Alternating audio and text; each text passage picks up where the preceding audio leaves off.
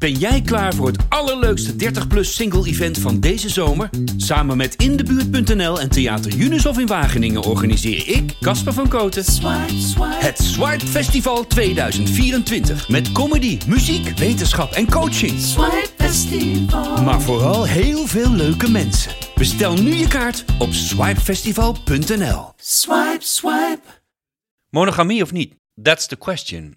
Je kunt geen social media of blad openen. Of er wordt je een polyamoreus of een polygaam leven aanbevolen. Want het is allemaal ouderwets en gedoe en gezemel om bij je vrouw of man te blijven. Nou mag ik niks zeggen, want ik ben natuurlijk gescheiden. Maar toch ben ik in de kern een heel loyaal type. Tegelijk zag ik van de week een groot stuk in de krant waarin beweerd wordt dat steeds meer twintigers tot dertigers een celibatair leven leiden. Anders gezegd, geen seks. En die twee rijmen niet met elkaar. Of misschien juist wel heel erg. Ik ga het onderzoeken in aflevering nummer 42 van Casper Spreekt Af. Monogamie of niet? Ik zoek de liefde en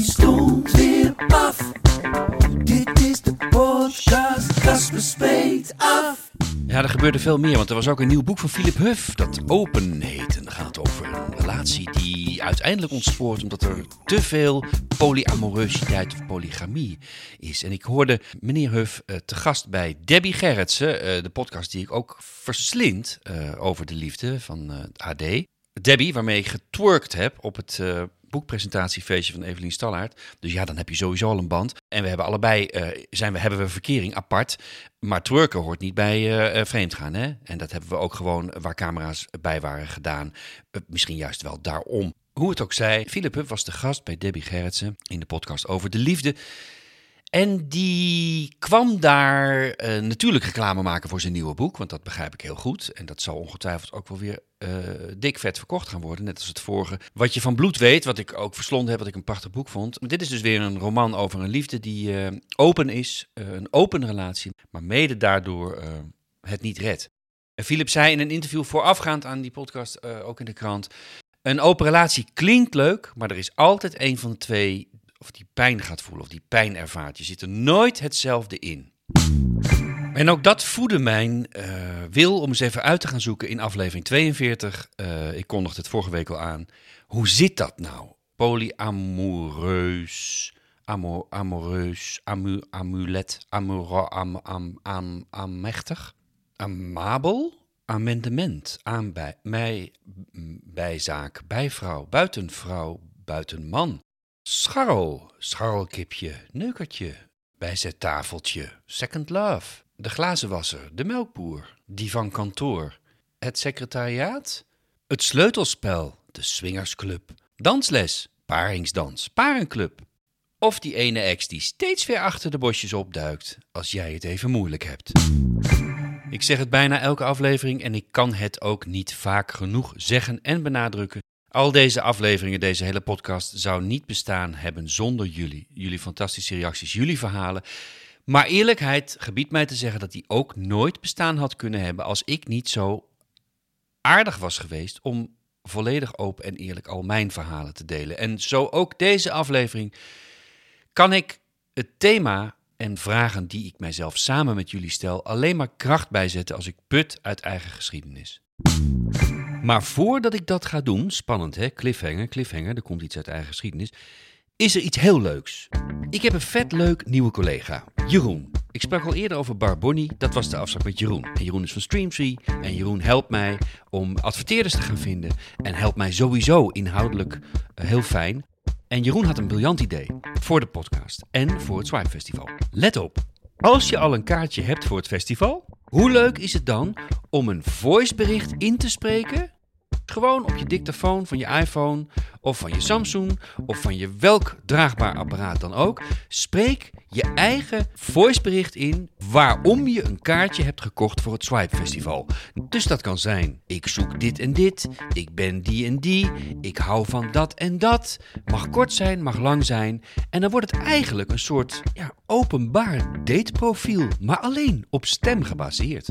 Concreet voorbeeld. Ik ben Ria en ik ben 56 en ik ga naar het Swipe Festival omdat ik hoop te vinden En dat kan dan zijn de liefde van je leven, maar het kan ook zijn gewoon leuke mensen om te ontmoeten, eh, leuke muziek om te horen, leuke eh, comedy om te, om te kijken. Zodat de andere luisteraars aan jouw stem al een beetje kunnen horen, een beetje warm worden gemaakt. Van nou, dat, dat klinkt leuk, die stem is leuk. Een fantastisch idee. Dus spreek je voicebericht in als je een kaart hebt gekocht voor het Swipe Festival, waarom je er naartoe gaat en wat je hoopt te vinden.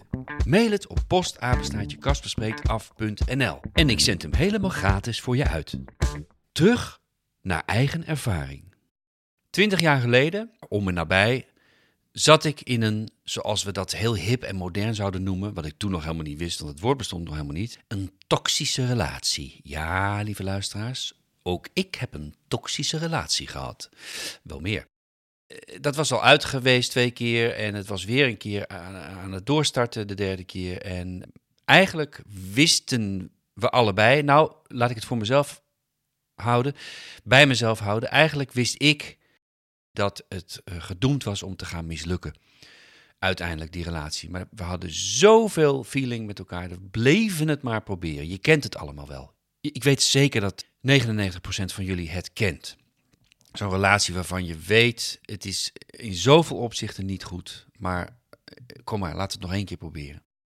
En ik ben toen, en dat valt me best zwaar om, om te moeten zeggen, maar ik moet het toch zeggen, eh, omdat het bij de podcast hoort en bij mij hoort. Ik ben toen die relatie voor de zoveelste keer in zwaar weer zat, eh, met een andere vrouw in bed beland. En ehm, nog steeds vind ik het moeilijk om te zeggen, ook al is het twintig jaar geleden. En over dat pijnlijke moment, dus ik ben toch mijn, mijn, mijn fysieke heil eh, bij iemand anders gaan zoeken. En dat heb ik zo ongelooflijk moeilijk gevonden dat ik dacht, ja, zelfs al weet ik dat deze relatie ophoudt, nog kan ik het gewoon. Wil ik het niet.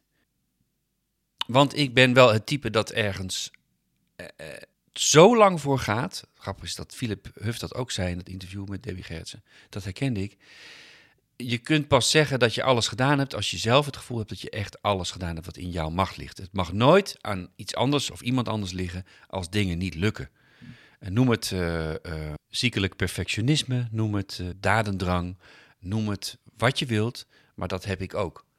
En dat rijmde enorm niet, die escapade, dat buiten de deur, met, met, mijn, met hoe ik ben, met, met hoe mijn waarden en mijn, ja, mijn normen gevoelsmatig ook echt zijn. Het is niet zo dat ik, dat ik ze zelf heb, mezelf heb opgelegd, maar zo zit ik gewoon in elkaar. En ik heb daar uh, toen ter tijd, en dat wil ik jullie graag laten horen, het volgende liedje over geschreven. Geen nieuws is goed nieuws. Want dat is de mode. En ik hoor mijzelf die zin zeggen.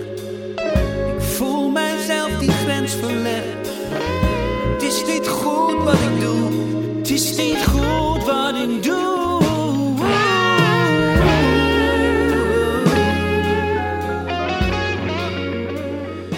Het liedje heet Geen Nieuws en het is van het album uh, Drie Kwart uit 2010. En dit is gewoon een uh, ja, bekentenis dat ik uh, vreemd ben gegaan. alleen, dat was in een tijd... Nou, niks alleen. Stoute Kasper. Maar dat was in een tijd... En dat, wat ik al zei bij de intro dat vond ik echt verschrikkelijk moeilijk om daar bij mezelf een uh, soort constatering van te doen. dat het dus ook in mij zat. Maar um, het was in een tijd, dus twintig ja, jaar geleden, uh, waarin van de open relatie nog geen sprake was, nog geen social media was, waar je iedere dag als je een app opent ziet dat het hartstikke goed is om polygaam bezig te zijn en polyamoreus en lekker met consent buiten de deur shuffelen.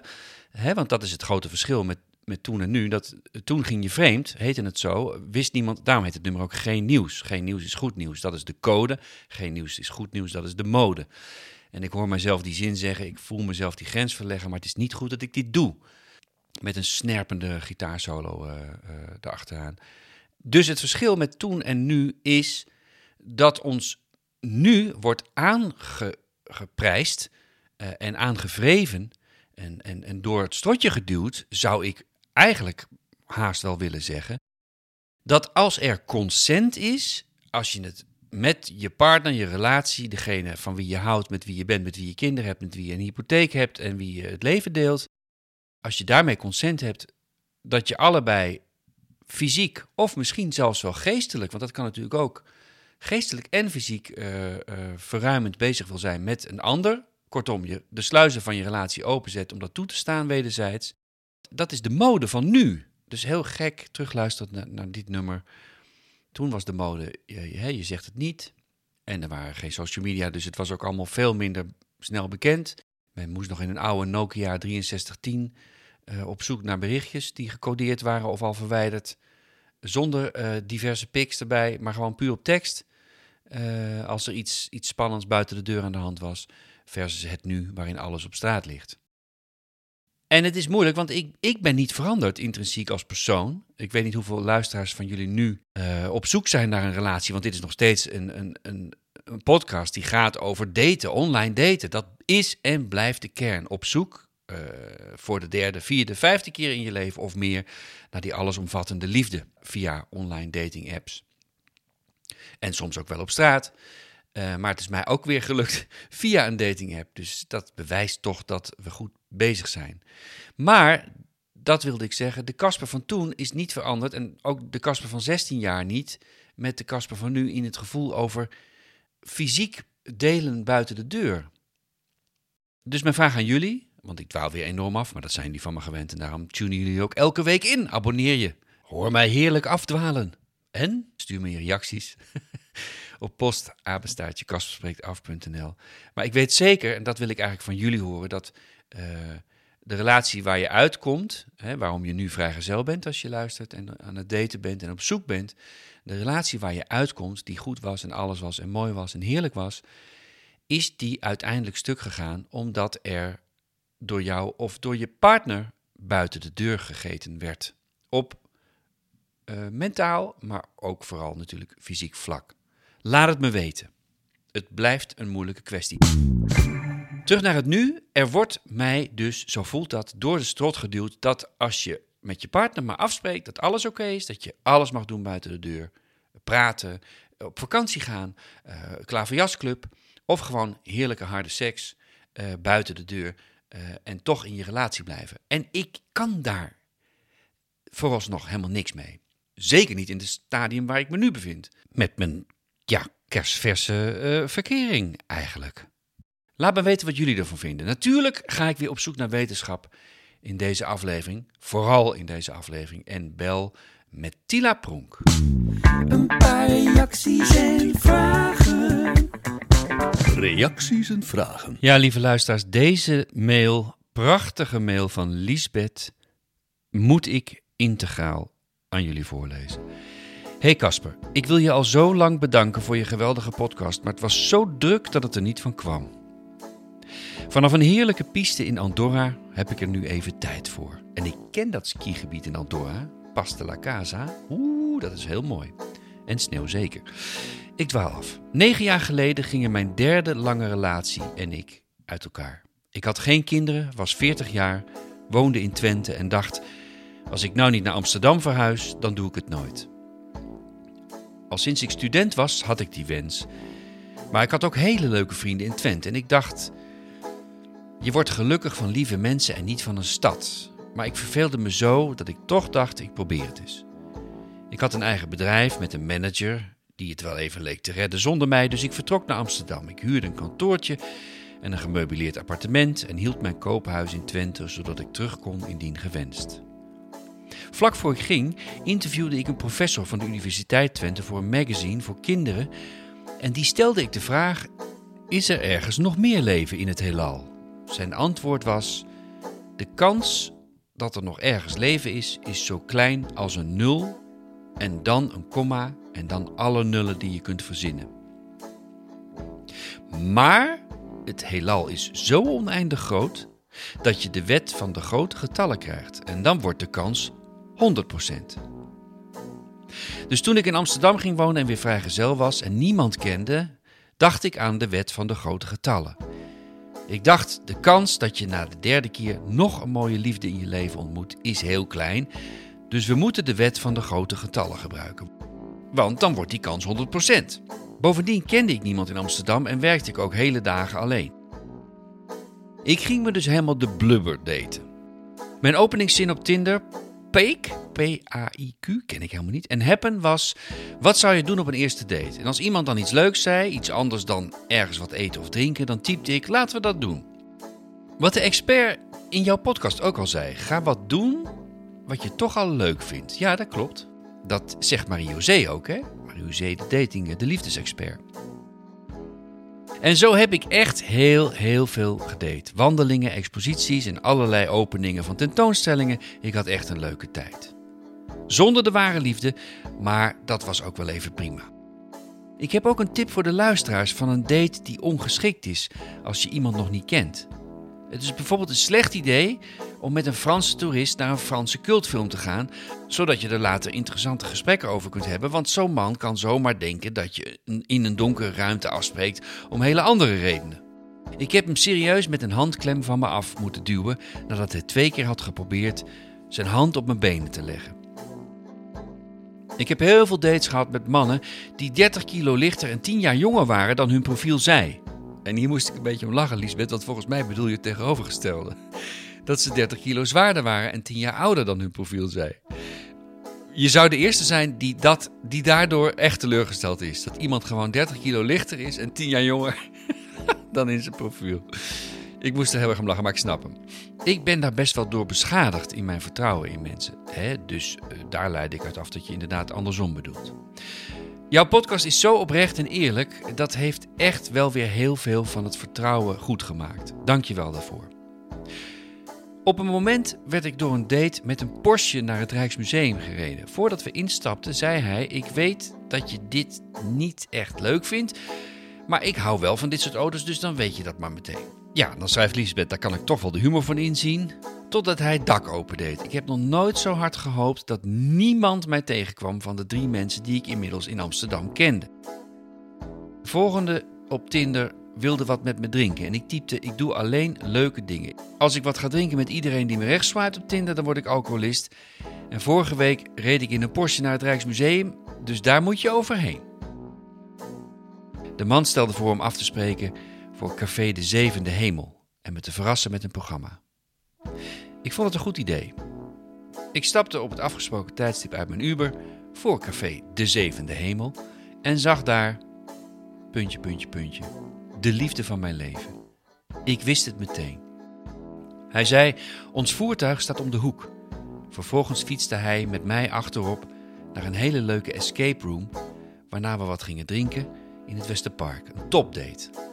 De date erop organiseerde ik en gingen we naar het fotomuseum en Toemler. We werden smoorverliefd. Hij heeft drie kinderen, twee jongens en één meisje, van destijds 7, 11 en 13. En dat is de volgende tip. Volg het ritme van de kinderen in het elkaar leren kennen. Zij geven wel aan wat ze wel en niet willen. Die voel ik helemaal, Lisbeth.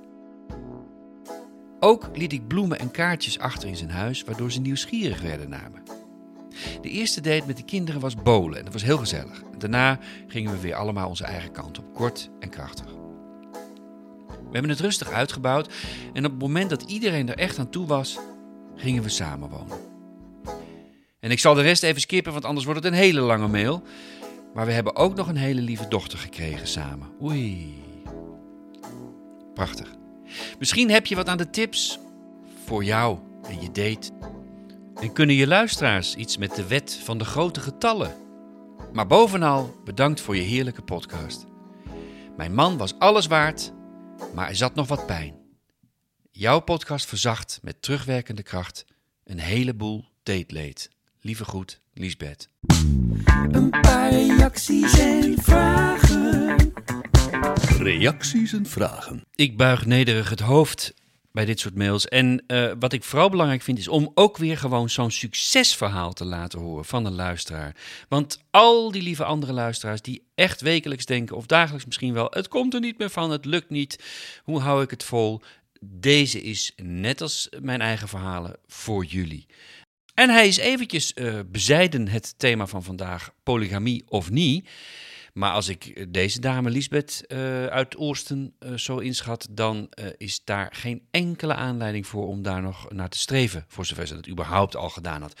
Hoe zitten jullie erin, lieve luisteraars? Schrijf naar postapenstaatje kasperspreektaf.nl of stuur mij een direct message, een DM, zoals het zo mooi heet, op Kasper Spreekt Af, de Instagram, of kaspervankoten.nl, mijn eigen Instagram-pagina.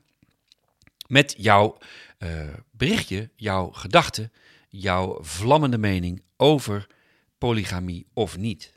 Ben je ervoor? Heb je er last van? Hoe zit je erin? Tips and tricks, do's and don'ts. Tips en trucken. Tip 2.3 uit het boekje Zo is daten wel leuk van Marie-José Boskuiper, de liefdesexpert, is wissel niet te veel uit. Als je bij een eerste ontmoeting veel informatie uitwisselt, kom je veel over elkaar te weten zonder dat je elkaar goed kent. Het is onvermijdelijk dat je de verkregen informatie gaat processen en invullen voor een ander, want we hebben allemaal een gezond referentiekader ontwikkeld en we denken daarom voor de ander in te kunnen vullen hoe hij iets gedaan of beleefd heeft. Terwijl je elkaar hier nog lang niet goed genoeg voor kent. Deze vond ik mooi kloppen na de prachtige mail van Liesbeth. De eindtip van deze tip 2.3 uit Zo is daten wel leuk van Marie-José Boskuiper is... en door al te veel over jezelf te vertellen, gaat een ander ook veel voor jou invullen. En blokkeer je misschien wel veel moois wat er daarna in het verschiet ligt. Overigens, ten opzichte van het thema deze week, als je aan je scharrel of aan je buitenvrouw of aan je byside, je polygame versnapering, alles over jezelf vertelt, is het ook niet goed. Want dat kan natuurlijk ook allemaal tegen je gebruikt worden. En dat wil je niet. De liefde is verrukkelijk, maar ook verschrikkelijk moeilijk. Ik heb wel een leuke aankondiging na deze datingtip van de liefdesexpert. Het leukste festival van Nederland, het wordt het Swipe Festival. Swipe? Ja, en het duurt nog zo lang, maar tegelijkertijd is het zo dichtbij aan het komen. Het Swipe Festival. En ik kan weer een grote naam toevoegen aan de ongelooflijk lekkere, fijne, heerlijke, funky line-up van het Swipe Festival. Ik noemde er net al even, ik refereerde al even aan haar boek. Ik mag met trots aankondigen dat datingcoach en liefdesexpert Marie-José Boskuiper live komt coachen op het Swipe Festival op 2 juni in de Junishof in Wageningen. Zoals een tenniscoach zijn speler klaarstoomt om de wedstrijd te winnen, zo zal Marie-José jou enthousiasmeren en tactische aanwijzingen geven om die ene leukert aan te spreken. Want dat is wat er op het Swipe Festival gaat gebeuren. Onder elkaar, met velen samen. En Marie-José loopt daar als een cheerleader tussendoor. Deze cheerleader van de liefde kent de beste openingsvragen, de leukste gespreksonderwerpen en de succesvolste benaderingstechnieken om contact te leggen met die ander.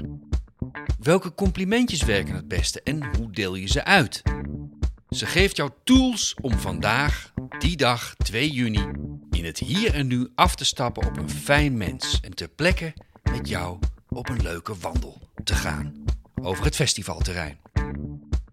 Voel je je nog steeds niet zeker genoeg? Dan helpt Marie-José jou je zelfvertrouwen te vergroten en je geloof in jezelf terug te vinden.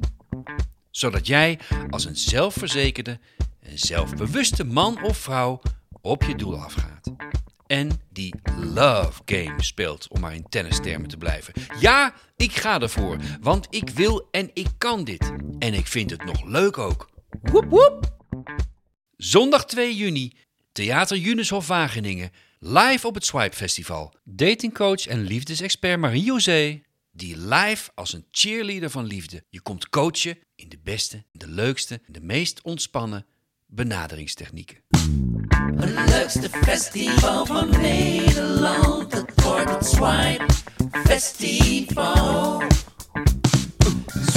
Ja, wel weer genoeg sluikreclame nu hè, voor het Swipe Festival. En misschien kun je wel helemaal niet op 2 juni, of misschien wil je niet. Of misschien heb je tegen die tijd je liefde van je leven al gevonden. Zou mooi zijn, maar dan nog is het leuk om het boekje Zo is daten wel leuk van Marie-José Boskuiper eens open te slaan. Terug naar polygamie of niet, het thema van aflevering 42. En ik heb een vraag voor mijn lieve vriendin Tila Pronk. Lieve Tila, oh wat heerlijk dat ik je weer een vraag mag stellen. En nog wel over een van je favoriete onderwerpen, zoals je me terugstuurde. De aflevering heet vandaag Monogamie of niet. En die zeg ik ook een beetje met een, eh, natuurlijk een Brabantse-achtige knipoog naar jou. Maar toch zeer serieus en geïnteresseerd benaderd. Mijn vraag van vandaag aan jou, lieve Tila, luidt met DT. Komt-ie. Heb jij niet het idee dat polyamorositeit of polygamie ons gegeven deze huidige tijd ook wat opgedrongen wordt, waardoor wij, en laat ik het dan even heel persoonlijk houden, ik het idee krijg dat ik het om de vrouwen die ik ontmoet, of überhaupt de mensen die ik ontmoet, een beetje tevreden uh, te houden, ook moet gaan proberen. Ik kan het simpeler en netter vragen. Heb jij niet het idee dat we ons, je kunt geen blad openslaan, je kunt geen kop van een krant of van een glossy lezen, geen boek inmiddels meer, of de polygamie, de polyamorie, amoreusiteit, hoe noemen we het allemaal, wordt ons dwars door het strotje geduwd. Denk jij niet, want dan ben ik toch weer aan het uitweiden, terwijl ik me had voorgenomen om de vraag simpel te stellen, dat ik Casper van Koten in gewetensnood kom omdat ik soms het idee heb, ja, ik moet het wel gaan overwegen en gaan zijn. Terwijl ik toch het gevoel heb dat ik een monogaam geboren wezen ben. Dus de vraag simpel, gedestilleerd. In hoever speelt het tijdsbeeld van nu een dwingende rol in de vraag of wij polygaam zijn of niet? Lieve Casper, dankjewel voor je leuke vraag. Inderdaad over een van mijn lievelingsonderwerpen. Ja, en niet alleen van mij, want ja, je hebt helemaal gelijk. Dit thema is echt hot. Je kan geen blad openslaan of het gaat erover. Um, eerst even een, uh, een lesje aan jou. De correcte term uh, voor wat jij noemt polygamie, polyamorie, is consensuele niet-monogamie. En dat betekent dus dat je met wederzijdse instemming van allebei de partners niet exclusief bent.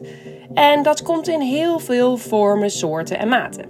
Je kan bijvoorbeeld een polyamoreuze relatie hebben. Dat wil zeggen dat je een liefdesrelatie hebt met meerdere mensen. Je kan een open relatie hebben, wat meestal inhoudt dat je één hoofdrelatie hebt en daarnaast ook bijvoorbeeld seksuele contacten met anderen.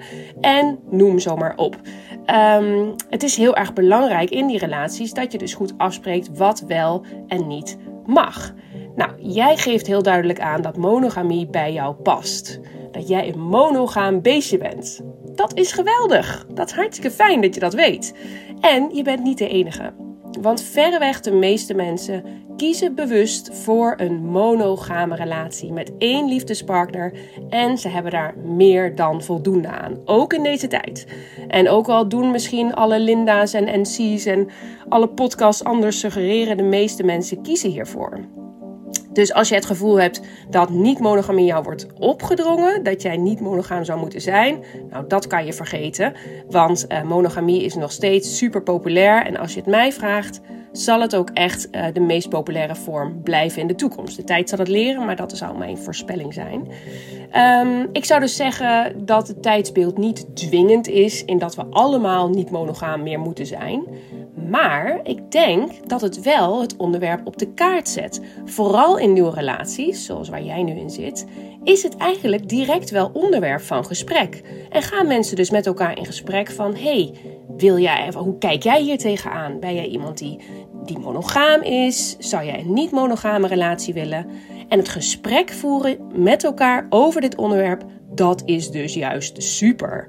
En dat is iets wat heel vaak in monogame relaties niet gebeurt. Dat stellen er vanaf het begin af aan maar gewoon blindelings vanuit gaan dat ze monogaam zijn. En uh, ook niet met elkaar afspreken, hey, wat vinden we eigenlijk wel oké? Waar ligt voor ons de grens in contact met anderen? Is dat bij uh, zoenen, bij seks? Is het al bij, bij misschien wat intiemer dansen, op een avondje feesten? Waar ligt de grens? En ik denk dat het heel mooi is als je deze kans pakt uh, om uh, ja, het gesprek aan te gaan over dit onderwerp. Dit bedoel jij op mij? Dit bedoelt Tila naar mij toe. Dat ik nu in mijn nieuwe verkering uh, het gesprek moet. Nou, oké. ja, nou goed. Ik, ik, dat zal ik dan uh, gaan uh, proberen vanavond. Dan wil ik tot slot graag nog even een land spreken voor de jarenlange, stabiele, monogame relatie. Ook even in reactie op het verhaal wat je vorige week voorlas van Roos. Roos Vonk, mijn collega. Um, die daarin eigenlijk een beetje het klassieke beeld schetste van de monogame relatie. Ook heel vaak geciteerd, gebaseerd op eigenlijk wat verouderd onderzoek. Waaruit blijkt dat mensen in het begin van de relatie heel veel seks hebben en ook heel veel zin hebben in seks. Vurige, vlammende seks, ingedreven door al die dopamine die je aanmaakt in de aanwezigheid van je spiksplinternieuwe partner. Maar dat dat uiteindelijk na verloop van tijd als je verbonden bent met elkaar, eigenlijk een beetje weg hebt en plaats maakt voor een gevoel van veiligheid. En Roos had geschreven in haar column: Zekerheid helpt knallende seks om zeep. Als we eenmaal verbonden zijn, dan hebben we geen zin meer in seks. Nou, godzijdank klopt dat niet. Het is wel zo dat de ervaring van seks verandert. We hebben wat minder spontane lust voor elkaar. Dus als iemand binnenkomt, dat je niet meteen in vuur en vlam staat. Omdat het natuurlijk ook inmiddels weet je ook dat die persoon binnen kan komen om even zijn bril te pakken of uh, andere schoenen aan te trekken. Dus dat verandert. Maar je kan nog steeds een heerlijk, verrukkelijk seksleven hebben in langdurige relaties. Dit blijkt uit onderzoek bij stellen die na jarenlang samen zijn, nog steeds een heerlijk seksleven hebben. En er zijn twee factoren die deze gelukkige koppels onderscheidt van andere mensen, andere stellen, die veel minder, een veel minder fijn seksleven hebben. Nou, daar komen ze de factoren. De eerste factor is dat deze stellen een diepe vriendschap en veel vertrouwen in elkaar hebben. Dus hebben gewoon een hele goede, sterke, emotionele band met elkaar. De tweede factor is dat ze ervoor kiezen om seks een prioriteit te maken in hun relatie. Ze spreken met elkaar af: seks is voor ons belangrijk. We maken hier tijd voor en we investeren hierin. Dus een relatie die zowel veilig is als sexy, is gewoon haalbaar voor iedereen. Als je investeert in die emotionele band met elkaar en met elkaar blijft afspreken dat je seks belangrijk vindt in relaties en daar ook ruimte voor maakt. Um, dus een veilige relatie die sexy is, is geen eenhoorn. Het is haalbaar, het kan gewoon. En ik vertel er met heel veel liefde meer over. Misschien op het Swipe Festival? Ja, Tila, want je bent natuurlijk al aangekondigd als hoofdswiper. Uh, dus heel graag, inderdaad. Uh, dankjewel. Nu heb ik nog een ander probleem. Door wat je allemaal vertelt, dat ik mijn dochter moet gaan uitleggen dat eenhoorns niet bestaan. Want dat suggereer je. Heb ik het dan ook wel weer moeilijk mee. En deze informatie voor mijn prille, uh, prille verkering is misschien ook wat veel om het dan nu al over te gaan hebben. Dus lieve luisteraars, dit is voor ons allemaal om mee te delen. En misschien met terugwerkende kracht ook wel de reden waarom jouw relatie niet gewerkt heeft. Die ervoor gezorgd heeft dat hij nu over is en dat je op zoek moet naar een nieuwe, omdat je de liefde weer wilt vinden.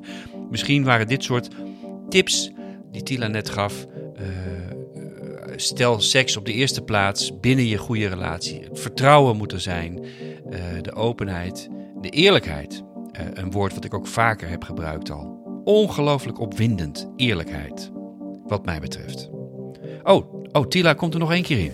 Ook nog wel interessant misschien om op te merken. Natuurlijk is er ook onderzoek gedaan naar de kwaliteit van die consensueel niet-monogame relaties. Heel veel mensen in monogame relaties denken: ja, dat kunnen toch helemaal geen goede relaties zijn. Die zijn helemaal niet stabiel en mensen zijn vast eigenlijk heel erg ontevreden met hun relatie. Nou, dat blijkt niet zo te zijn. Die consensueel niet-monogame relaties doen niet onder voor de klassieke monogame relatie. Als je kijkt naar heel veel uitkomstmaten. Uh, dan is er wel wat verschil te noemen tussen die verschillende versies van die consensueel niet-monogame relaties. Zo is het zo dat polyamoreuze relaties, die lijken wat stabieler te zijn dan open relaties. Eigenlijk is het zo dat hoe meer onduidelijkheid er is, als mensen een beetje sneaky gaan doen of geen duidelijke regels afspreken, dat gaat ten koste van de kwaliteit van de relatie en de stabiliteit. En dat is natuurlijk in monogame relaties niet anders. Als je sneaky gaat doen of je hebt onduidelijke afspraken met elkaar, ja, dan wordt er eigenlijk een zaadje van twijfel geplant. En die kan dus uitgroeien tot, ja, tot uiteindelijk verwijdering van beide partners. Dus de conclusie is: de vorm is ondergeschikt aan de inhoud. Dus wat voor relatie je ook hebt, of dat nou monogaam is of niet monogaam, uiteindelijk gaat het erom dat je duidelijke afspraken met elkaar maakt en dat je die afspraken ook nakomt. Dankjewel, Tila, voor deze opheldering. Ja, lieve luisteraars van me, dit was aflevering 42 van Casper Spreekt Af. Nummer 42 alweer. Hij is ten einde. Je kunt al je reacties, je ervaringen, je tips en tricks en do's en don'ts sturen naar postapenstaatje kasperspreektaf.nl of in de direct message gooien. Uh, druk op abonneer in de podcast app waarin je zit. Volg ons, laat een comment achter, druk een sterretje. Doe alles om, om jouw lievelingspodcast of één van je favoriete podcast heerlijk naar de zomer toe te brengen en naar het Swipe Festival. Volgende week. Titel: Hokken of latten? Vraagteken. Dankjewel, tot volgende week. Dit was Casper tot volgende week. Een date verstandig. Het Swipe Festival. Nooit meer alleen daten. Bestel je kaarten snel op swipefestival.nl.